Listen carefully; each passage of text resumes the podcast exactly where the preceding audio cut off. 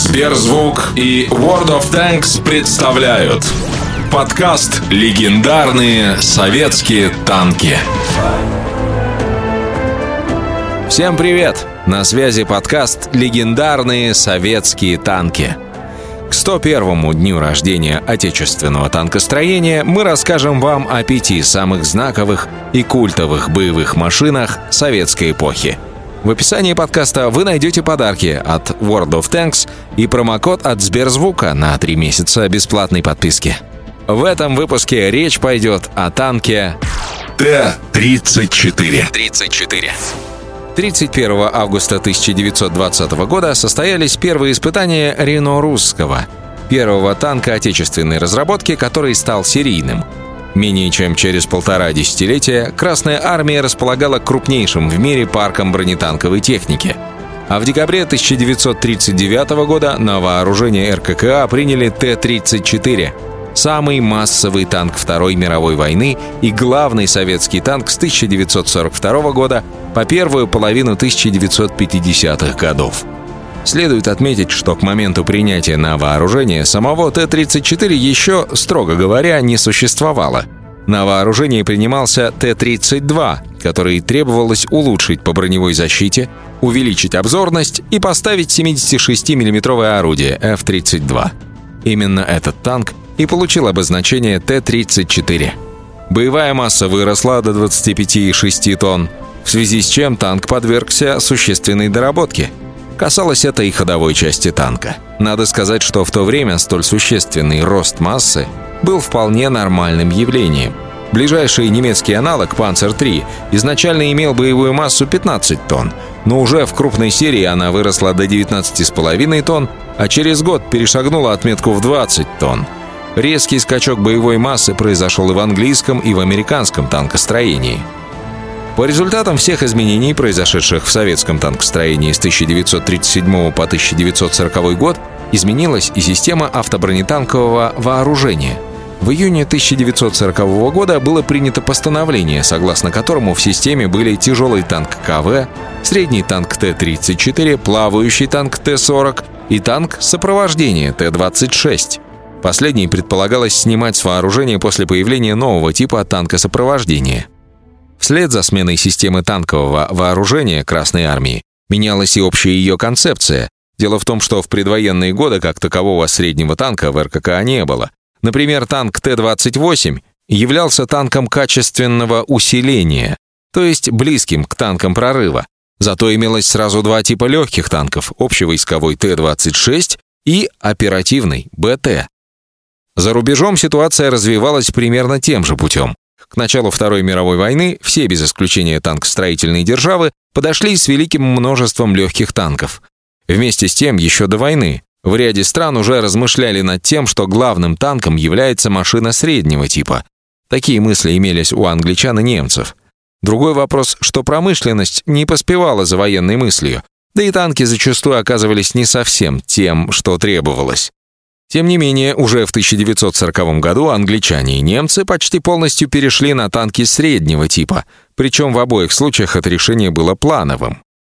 В СССР этот процесс немного затянулся, поскольку серийный выпуск Т-34 начался только летом 1940 года. Тем не менее, еще по планам конца 1940 года хорошо видно, что уже к тому моменту Т-34 становится основным танком. Предполагалось, что к 1 января 1942 года их будет 2850 штук, а всего полагалось иметь 4200 танков данного типа. При этом танков сопровождения Т-50 за 1941 год предполагалось выпустить всего 800 штук. К началу Великой Отечественной войны в приграничных военных округах Красной Армии находилось 20 механизированных корпусов, в 9 из которых на вооружении стояли танки Т-34, Одним из первых сражений, в котором сражались экипажи 34-ок, стал бой 22 июня 1941 года под Алитусом, на полпути между государственной границей СССР и Вильнюсом.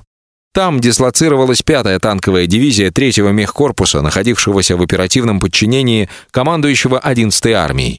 В составе дивизии к моменту нападения нацистской Германии на СССР имелось 50 средних танков Т-34, 30 средних танков Т-28, 165 легких колесно-гусеничных танка БТ-7, 18 легких танков Т-26 и 27 танкеток Т-27. Причем 46 танков Т-34 находились в 9-м танковом полку. За несколько дней до начала войны 5-я танковая дивизия была выведена из пункта постоянной дислокации в район сосредоточения. 9-й танковый полк расположился в лесу на восточной окраине Алитуса. Атакованные крупными силами танков и пехоты противника, стрелковые соединения 11-й армии не в состоянии были отразить внезапный удар и вынуждены были отступать, неся большие потери в личном составе, вооружении и военной технике. Используя силу первоначального удара, противник получил возможность успешно развивать свое наступление в направлении на Алитус, в котором имелось два моста через реку Неман. Каждый мост охраняли военнослужащие из полка НКВД. В 7-й и 20-й танковых дивизиях 39-го моторизованного корпуса вермахта имелось около 200 легких танков и до 60 средних танков «Панцер-4». К двум часам дня подвижная группа 7-й танковой дивизии противника подошла к Алитусу с целью захватить и удерживать мосты через Неман. По приказу командования 11-й армии навстречу прорвавшейся группировке врага выступила 5-я танковая дивизия. Первыми по танкам противника открыли огонь артиллеристы 5-го зенитного дивизиона.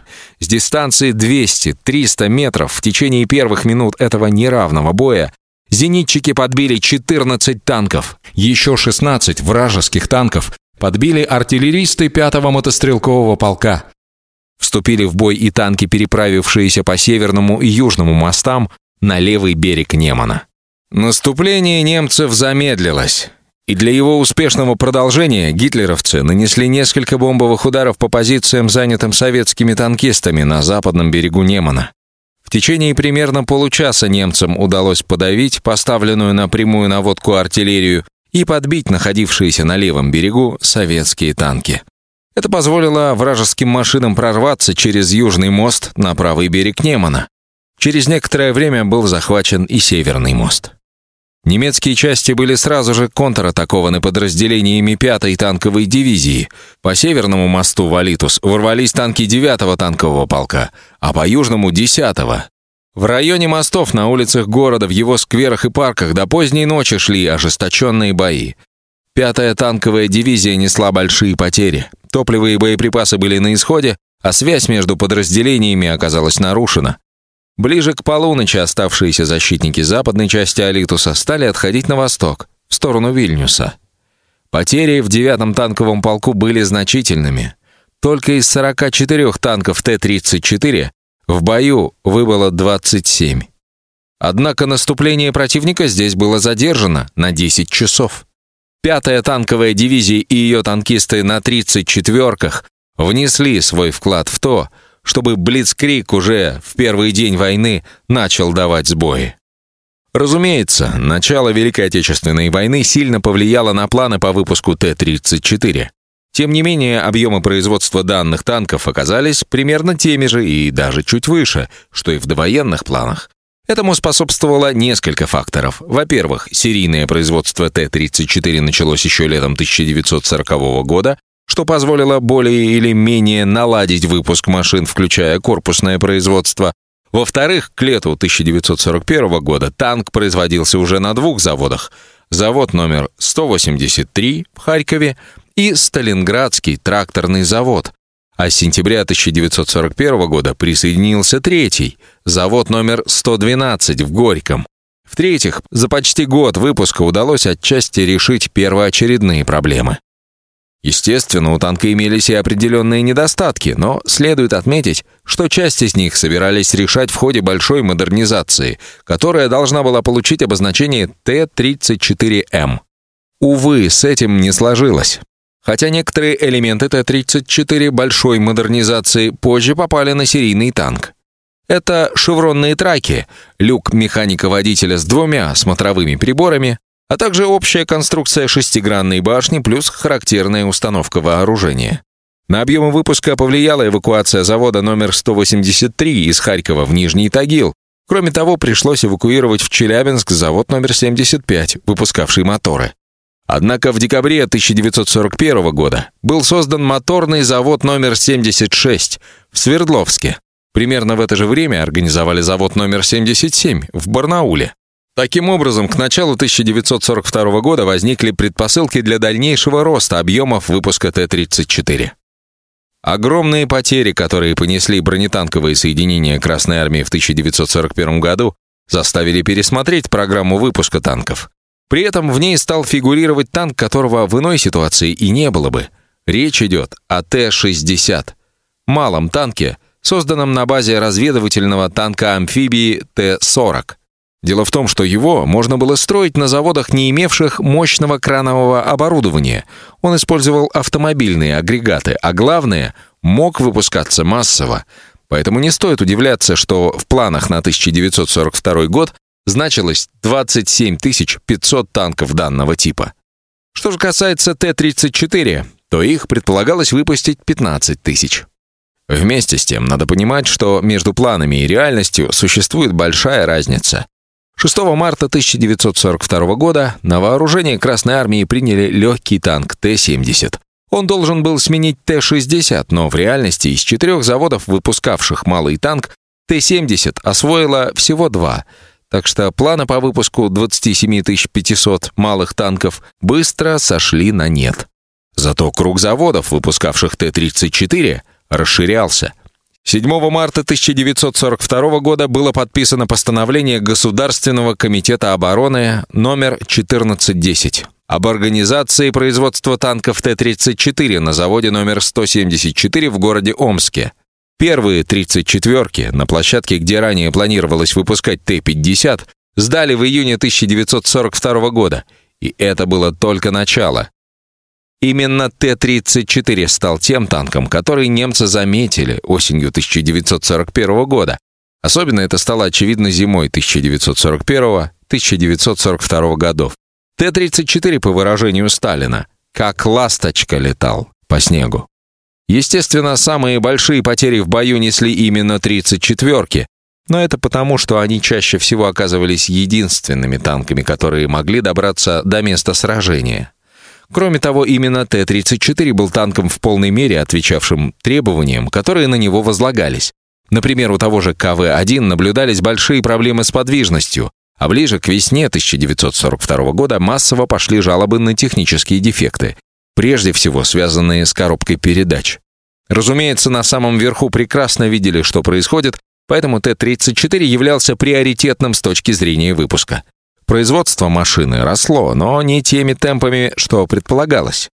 На этом фоне неудивительно, что в результате срыва выпуска Т-34 на СТЗ последовала жесткая реакция со стороны Сталина. Народный комиссар танковой промышленности Малышев был снят с должности, его понизили до заместителя наркома, а на его должность поставили Зальцмана, директора Челябинского Кировского завода ЧКЗ. Исааку Моисеевичу, который занял должность наркома танковой промышленности 1 июля 1942 года, был поставлен недвусмысленный приказ поднять производство Т-34 любой ценой. По итогу, в сентябре 1942 года Т-34 выпускали на шести заводах. Правда, уже вскоре отпал Сталинградский тракторный завод, поскольку на его территории начались бои. Тем не менее, за октябрь 1942 года сдали 1499 Т-34, а за декабрь рекордные 1568 штук. Выбывший до конца войны СТЗ сменил Челябинский Кировский завод, где с осени 1942 по март 1944 года главным танком стал Т-34. Ради него подвинули выпуск тяжелых танков, их число резко сократилось. Данный шаг был единственно верным. На тот момент выпуск Т-34 являлся более важным. Столь энергичные действия имели предсказуемый результат. За 1942 год было сдано чуть больше 12 500 танков данного типа. Еще больший объем произвели в 1943 году. За это время было сдано больше 15 тысяч Т-34. На объемы не сильно повлияло даже прекращение выпуска данных танков на УЗТМ летом 1943 года. Это оказалось связано с тем, что в Свердловске решили сосредоточиться на выпуске самоходок с использованием базы Т-34. Ситуация изменилась только весной 1944 года. Она была связана с двумя событиями. Во-первых, началось производство модернизированной версии Т-34, получившей обозначение Т-34-85. Во-вторых, на ЧКЗ начался выпуск тяжелого танка ИС-2. В связи с тем, что новый танк решили выпускать в куда больших объемах, нежели его предшественников, ЧКЗ оказался перегружен, поэтому в марте 1944 года выпуск Т-34 на нем прекратили. Тем не менее, за 1944 год было выпущено более 14 тысяч Т-34, из них большинство относилось к версии Т-34-85. Безусловно, самый сложный вопрос — это то, почему же Т-34 является лучшим танком в истории. По этому поводу сломано немало копий, и очень часто приводятся доводы, вызывающие недоумение — Разумеется, обычно на вершину стараются поставить немецкий тяжелый танк «Тигр», действительно сильно влиявший на исход боев 1943 и первой половине 1944 годов. Но многие «Тигр» сильно переоценивают. Во-первых, понятие «лучший танк» имеет целый ряд параметров, и по ряду из них немецкий тяжелый танк вызывает немало вопросов. Это и массовость, и надежность, да и к лету 1944 года уже не он был вершиной пищевой цепочки. У тяжелых танков ИС-2 по этому поводу было свое мнение, причем базируется оно в том числе и на статистике потерь.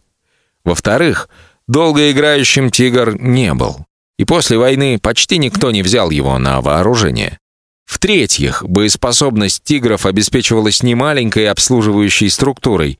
Грубо говоря, за каждым из них ехал вагончик запчастей. Если смотреть на вещи объективно, то лучшим немецким танком был не «Тигр», не «Пантера», а скромный «Панцер-4». Настоящая машина-солдат, выпускавшаяся с начала войны и до ее конца. Именно на плечи «четверки» возлагалась основная нагрузка.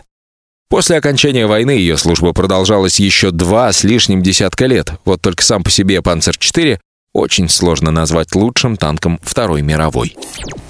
По поводу Т-34 существует множество мнений, зачастую диаметрально противоположных. Одни ищут в танке исключительно достоинства, другие же старательно выискивают недостатки. На деле же любой танк всегда является результатом компромисса и имеет свой набор достоинств, а также недостатков. При этом достоинства с недостатками очень часто пересекаются между собой. Идеальным не был и Т-34, тем не менее, на начало Великой Отечественной войны он являлся лучшим в мире средним танком. Он обладал наилучшей броневой защитой, самым мощным в классе орудием, а также наилучшей подвижностью. При этом в марте 1941 года орудие Л-11 заменили на более мощную и удачную систему F-34, имевшую и более надежную защиту. Вместе с тем имелись и недостатки. Ключевым являлась неважная обзорность, с которой, кстати, часто путают прицелы. Как раз с прицелами дело обстояло весьма неплохо, но танк был слепым, особенно с точки зрения обзора по флангам. Не лучшей идеей оказалось и использование единого башенного люка. Замысел состоял в использовании большой створки как своеобразного щитка, чтобы можно было отстреливаться от противника. Вот только такой люк оказалось сложно закрывать. Нередко в минусы записывают и низкий ресурс моторов В2. Но на самом деле еще в январе 1941 года мотор В2 успешно выдержал испытание в 150 моточасов, и завод номер 75 продолжал движение в данном направлении. Следует лишний раз отметить, что во второй половине 1941 года Т-34 ждали существенные изменения. Еще с конца 1940-го прорабатывался вопрос о переводе машины на торсионную подвеску и расширению погона башни до 1600 мм, а также увеличению экипажа до 5 человек. По результатам метаморфоз в серию предполагался Т-34М, финальная версия которого была куда больше похожа на Т-34, чем исходный вариант. Толщина лобовой детали корпуса возрастала до 60 мм. Механик-водитель получал люк с двумя смотровыми приборами. Монтировалась торсионная подвеска и шевронные траки ставилась совершенно новая шестигранная башня с командирской башенкой и чуть улучшенной ситуацией со смотровыми приборами, а также новой орудийной установкой. Война, начавшаяся 22 июня 1941 года, не позволила внедрить этот танк, поэтому воевать пришлось на том, что имелось. Тем не менее, часть озвученных ранее идей внедрили на танках еще в 1941 году. Например, шестигранная башня с небольшими круглыми люками и характерной установкой вооружения. Это прямой привет от Т-34М. Отдельно следует отметить боевую эффективность Т-34 в первый год войны. Нередко задается вопрос, если Т-34 был так хорош, почему их столько потеряли? Ответ на этот вопрос комплексный. Во-первых, нужно помнить о существенной проблеме с обзорностью, в результате которой больше половины поражений приходилось в борта. Во-вторых, Т-34 имел легкое противоснарядное бронирование. Надежная защита от орудия ПАК калибром 3,7 см имелась только в лобовой части корпуса. С бортов и башни и корпус пробивались 37 миллиметровыми снарядами на дистанции 200-300 метров. В-третьих, многие забывают, что основным врагом танка является отнюдь не другой танк, а артиллерия. А с противотанковым вооружением у противника дела обстояли весьма неплохо. В-четвертых, немцы уже имели богатый опыт боевых действий, а для большинства экипажей Т-34 это были первые бои. С учетом общей неразберихи лета-осени 1941 года, это вносило серьезный вклад в общую картину. Наконец, боевой дебют любых танков обычно не обходился без проблем, начиная с первых танков в истории, у которых еще даже не было соперников. Тем не менее, к осени 1941 года немцы стали более чем замечать Т-34. В значительной степени это оказалось связано с тем, что 34-ки стали составлять все больший процент боевых машин Красной Армии. Только за июль-август 1941 года было сдано 723 Т-34, а всего за 1941 год удалось произвести 1886 танков данного типа. Именно на Т-34 стали идти жалобы из немецких войск, и их действительно стали бояться. Сложившаяся ситуация заставила осенью 1941 года заморозить дальнейшее развитие Т-34. На первый план вышли другие параметры. Прежде всего, это касалось упрощения конструкции, а также роста объемов выпуска. На этом поприще КБ завода номер 183 в конце 1941 начале 1942 годов провело огромную работу. В результате трудоемкость танка резко снизилась. Если летом 1941 года стоимость Т-34 составляла 400 тысяч рублей, что было существенно выше стоимости немецкого «Панцер-3», то уже в 1942 году танк обходился в 240 тысяч рублей. Это удалось благодаря большому объему упрощений. Была введена автоматическая сварка корпусов, разработанная академиком Патоном. Кроме того, в рамках упрощений целый ряд деталей стал изготавливаться методом литья. Разумеется, тут имелась и обратная сторона медали – Литая башня получалась тяжелее сварной, поскольку 45 мм катанной брони соответствовали 52 мм литой. Да и другие упрощения поднимали массу танка. Поэтому в 1941 году масса Т-34 составляла 27,5 тонн, в 1942 году она преодолела отметку 29 тонн, а к 1943 году достигла отметки 30 тонн. В результате начались проблемы с бандажами опорных катков. Надо сказать, что сначала возникли проблемы с резиной в целом, поэтому на ряде заводов в серию пошли опорные катки с внутренней амортизацией. Правда, от них старались избавиться, поскольку они получались хуже обычных катков с внешней ошинковкой. Тем не менее, на ряде заводов их продолжали выпускать до 1943 года включительно. Но уже к концу 1942 года пошли жалобы на разрушение бандажей опорных катков. Разрушение бандажей опорных катков оказалось связано с возросшей боевой массой, да и с самой резиной отмечались проблемы. При этом следует отметить, данная проблема была совсем не уникальной. Столь любимый некоторыми авторами скоростной «Панцер-3» имел ровно те же проблемы еще с массой 19,5 тонн, поэтому сначала рекомендовали не развивать скорость выше 40 км в час, а затем и вовсе поставили новую коробку передач, с которой он быстрее и не ездил. Примерно тот же лимит имел и знаменитый американский Шерман М4. С разрушением бандажей на Т-34 боролись не один год, отчасти победив проблему в 1944 году. Вместе с тем, разрушение опорных катков было не главной проблемой. Для начала на ряде заводов отмечались проблемы с качеством броневых листов. Кроме того, требование летом 1942 года взвинтить темп выпуска танков тормозило внедрение новых элементов, которые повышали боевую эффективность танка. Например, к командирской башенке вернулись уже в 1942 году, но внедрить ее удалось только летом 1943 года. При этом приборы наблюдения так и оставались далекими от идеала вплоть до появления Т-34-85. Наконец, необходимость высоких объемов выпуска привела к тому, что ни в 1942, ни в 1943 годах сменщика Т-34 так и не состоялось.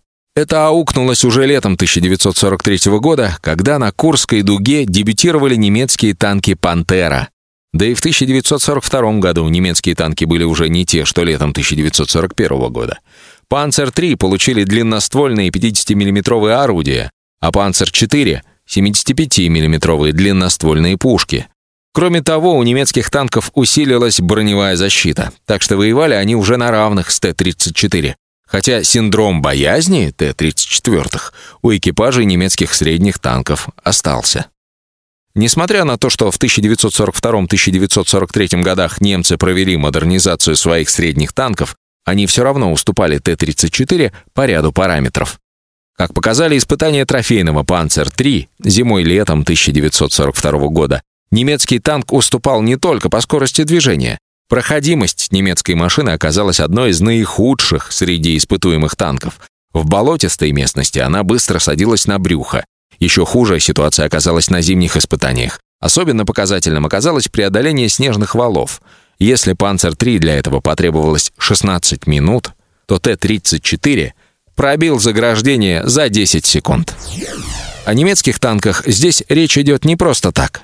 Дело в том, что ресурсы на модернизацию «Панцер-3» закончились еще к началу 1942 года, а на «Панцер-4» — к концу того же года. При этом даже замена в серийном производстве на «Пантеру» решала далеко не все проблемы. Самым массовым немецким танком 1943-1945 был «Панцер-4», и на фоне его упрощений проблемы Т-34 выглядят несерьезно. Танк постепенно терял приборы наблюдения. По итогу к 1944 году осталась только командирская башенка. Так что теперь проблемы с обзорностью были уже у немецкого танка. На одной из модификаций «Панцер-4» убрали мотор поворота башни, так что теперь имелась и проблема маневренности огня. Все это происходило на фоне того, что танк продолжали упрощать. В это время с Т-34 происходили совсем иные метаморфозы. Постепенно танк стал на 100% обеспеченным радиостанциями, на нем внедрили командирскую башенку, а в январе 1944 года началось производство Т-34-85. Сначала это был танк с двухместной башней и орудием Д-5Т, а с марта 1944 года начался выпуск основного варианта с трехместной башней и 85 миллиметровым орудием С-53 позже ЗИС С-53. Запаса прочности шасси хватило на то, чтобы поставить более крупную и защищенную трехместную башню, в которой стояло орудие, существенно повысившее боевую эффективность танка. Одновременно резко улучшилась обзорность танка, поэтому показателю Т-34-85 превосходил все немецкие танки того периода. Конечно, «Пантера» являлась для Т-34-85 сложной целью. В лобовой проекции советский танк поражал ее только в лоб башни. Тем не менее, его основным визави был «Панцер-4». Самое же главное, шасси Т-34 позволило существенно улучшить танк. Причем летом 1944 года толщина лба башни выросла до 90 мм. Совсем не лишнее улучшение. Позволить себе провести столь существенную модернизацию во время войны смогли только американцы на своем М4 «Шерман». Модернизация проходила на фоне дальнейшего снижения стоимости танка. К концу производства Т-34 стоимость танка выпуска завода номер 183 составляла 144 230 рублей. Стоимость Т-34-85 составляла 164 тысячи рублей. В обоих случаях не учитывалась стоимость орудий. Экономика была важной слагаемой того, что есть лучший танк. Естественно, дешевизна имела обратную сторону. После войны Т-34-85 проходили модернизацию, целью которой было увеличение надежности. Другой вопрос, что во время войны имелись иные критерии. Грубо говоря, танк должен был прожить минимум одну боевую операцию. Если внимательно изучить вопрос, выяснится, что в других странах подход в конечном счете оказался примерно тем же. Вот только СССР и США смогли поддержать подобный темп, а немцы нет. Даже в благополучные годы реальные объемы выпуска немецких танков весьма сильно не совпадали с потребностями. Например, в августе 1943 года вместо 295 «Панцер-4» было поставлено 272, а вместо 232 «Пантер» всего 153. В ноябре того же года при плане в 350 «Панцер-4» удалось получить 269 танков, а из 300 «Пантер» — 222 штуки. Немцы и рады были бы выпускать такой же объем танков, как СССР и США, но английские и американские бомбардировщики с 1943 года стали вносить в их планы свои коррективы. Фактически, лучший танк — это тот, что по совокупности имел оптимальные характеристики, мог одинаково хорошо выполнять широкий круг задач, быть относительно дешевым, при этом являться массовым, легко обслуживаться, а также иметь большой запас по модернизации. Если подходить именно с этой точки зрения, то финалистов в данном соревновании оказывается два — Т-34 и М4 «Шерман». При этом на стороне Т-34 оказывается то, что его удалось производить в огромных количествах при крайне сложных экономических условиях. И по-своему даже символично, что хотя в штурме Берлина в 1945 году в составе первого механизированного корпуса второй гвардейской танковой армии участвовали и танки М4А2 «Шерман», поставленные в СССР по Ленд-Лизу. Но последние шаги к победе все же совершили не только танкисты на Т-34-85, основном танке Красной армии на исходе войны, но и танки, созданные еще летом в 1942 году в Сталинграде. Текст подготовил историк Юрий Пошалок. А для тех, кто хочет со всех сторон рассмотреть танк Т-34 и даже опробовать его в бою, в описании подкаста есть ссылка на World of Tanks. Специально для слушателей нашего подкаста по инвайт-коду WhatsBear, который вы также найдете в описании, можно получить хороший стартовый набор для начинающих танкистов. Тяжелый советский танк пятого уровня Черчилль 3, стопроцентный экипаж и слот для него, три дня танкового премиум аккаунта и 200 тысяч кредитов – Код будет действовать до конца октября, так что поторопитесь. Новый выпуск подкаста выходит каждый вторник и доступен только в Сберзвуке. На других платформах он появляется ровно через неделю. Слушайте эксклюзивно в Сберзвуке и играйте World of Tanks. До нового сеанса связи.